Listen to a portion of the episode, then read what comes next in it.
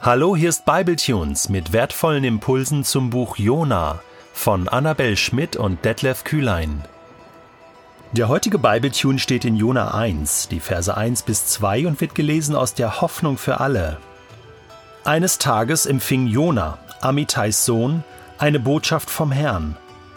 Gott sprach zu ihm: Geh in die große und mächtige Stadt Ninive und kündige ihren Bewohnern mein Strafgericht an denn ihre Bosheit schreit zum Himmel, ich kann sie nicht länger mit ansehen. Wenn du den Propheten Jona außerhalb des Jona-Buches im Alten Testament suchst, wirst du genau eine Stelle finden.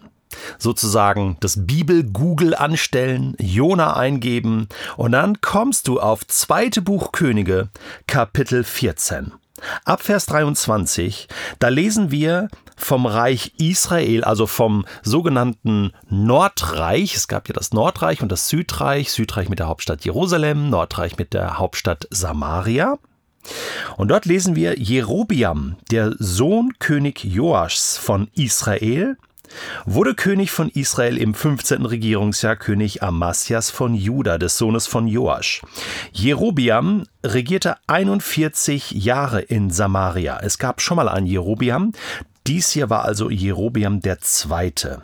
Er regierte 41 Jahre in Samaria, der Hauptstadt des Nordreiches des Zehn-Stämmegebiets im Norden Israels.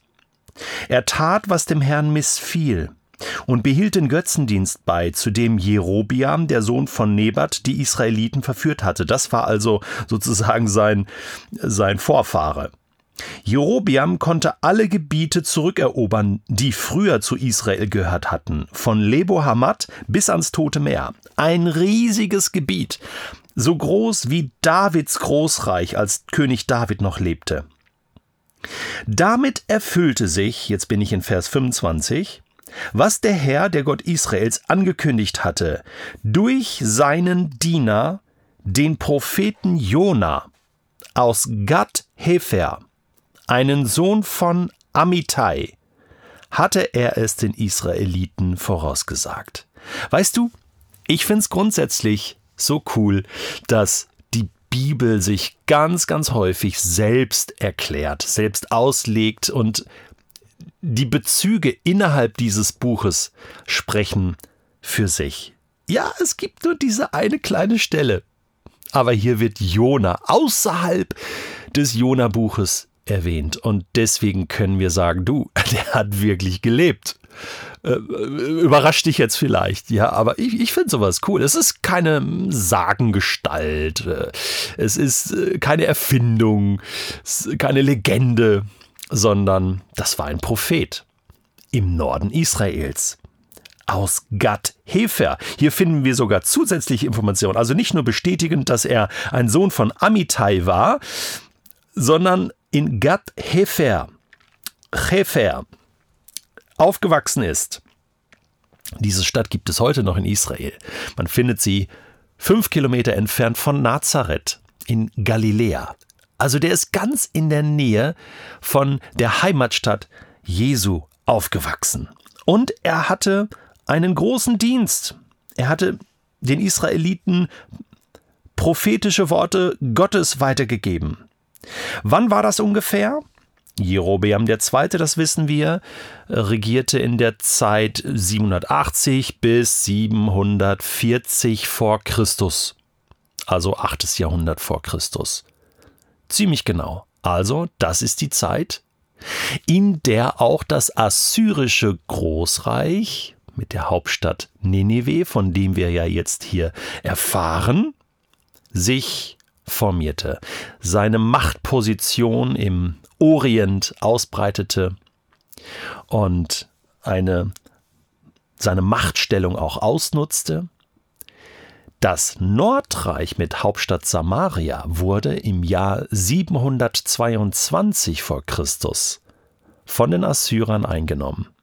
Das heißt, wir haben jetzt eine ungefähre zeitliche Vorstellung davon, wann Jona gelebt hat, wann er als Prophet gewirkt hat, nämlich mitten im 8. Jahrhundert vor Christus, also vor dem großen Fall Samarias 722 vor Christus, bevor die assyrischen Streitkräfte sozusagen in den Norden Israels eingedrungen sind. Und wir wissen aus der Geschichte Israels, dass auch das eine Gerichtshandlung Gottes war an Israel.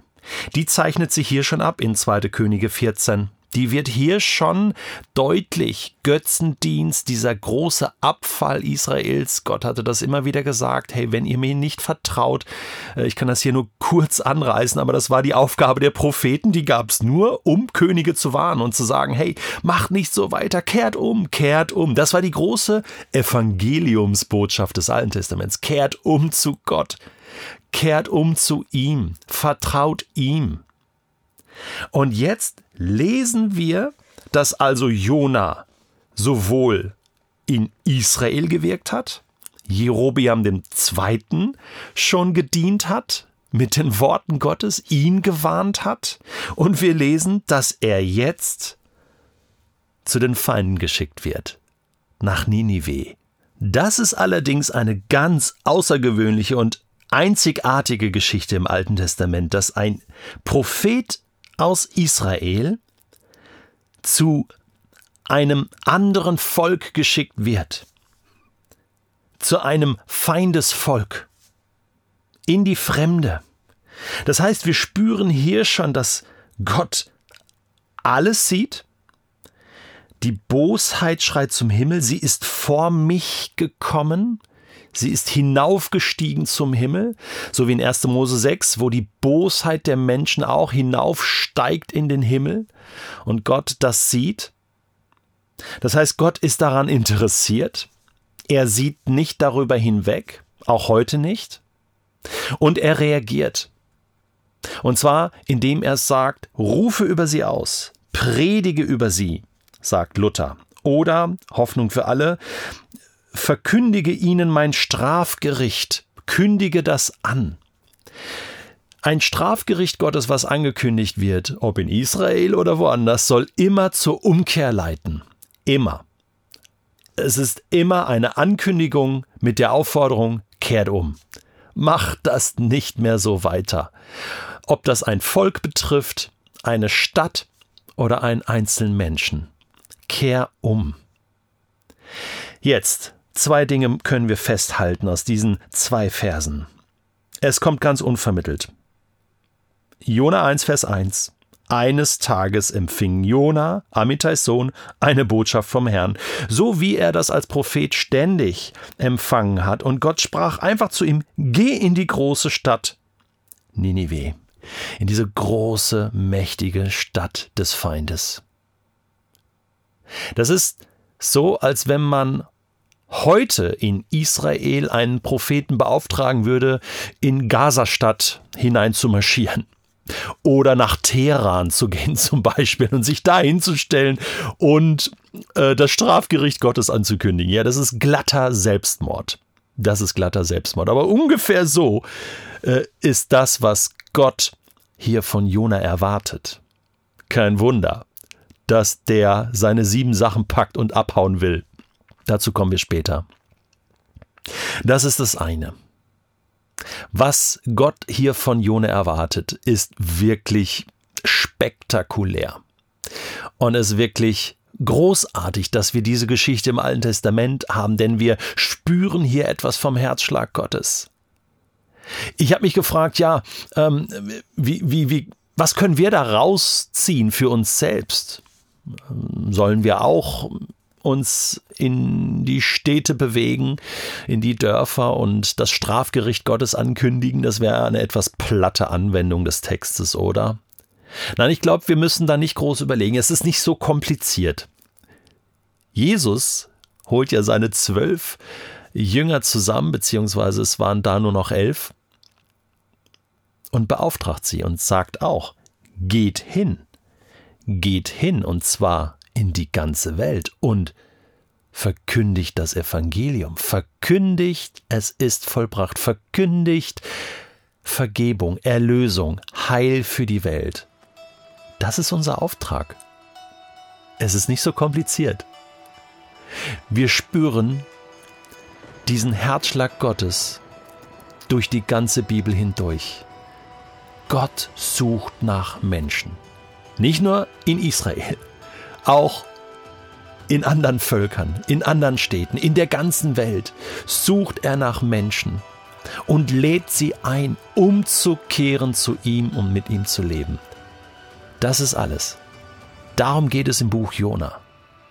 Und jetzt geht die Geschichte erst richtig los.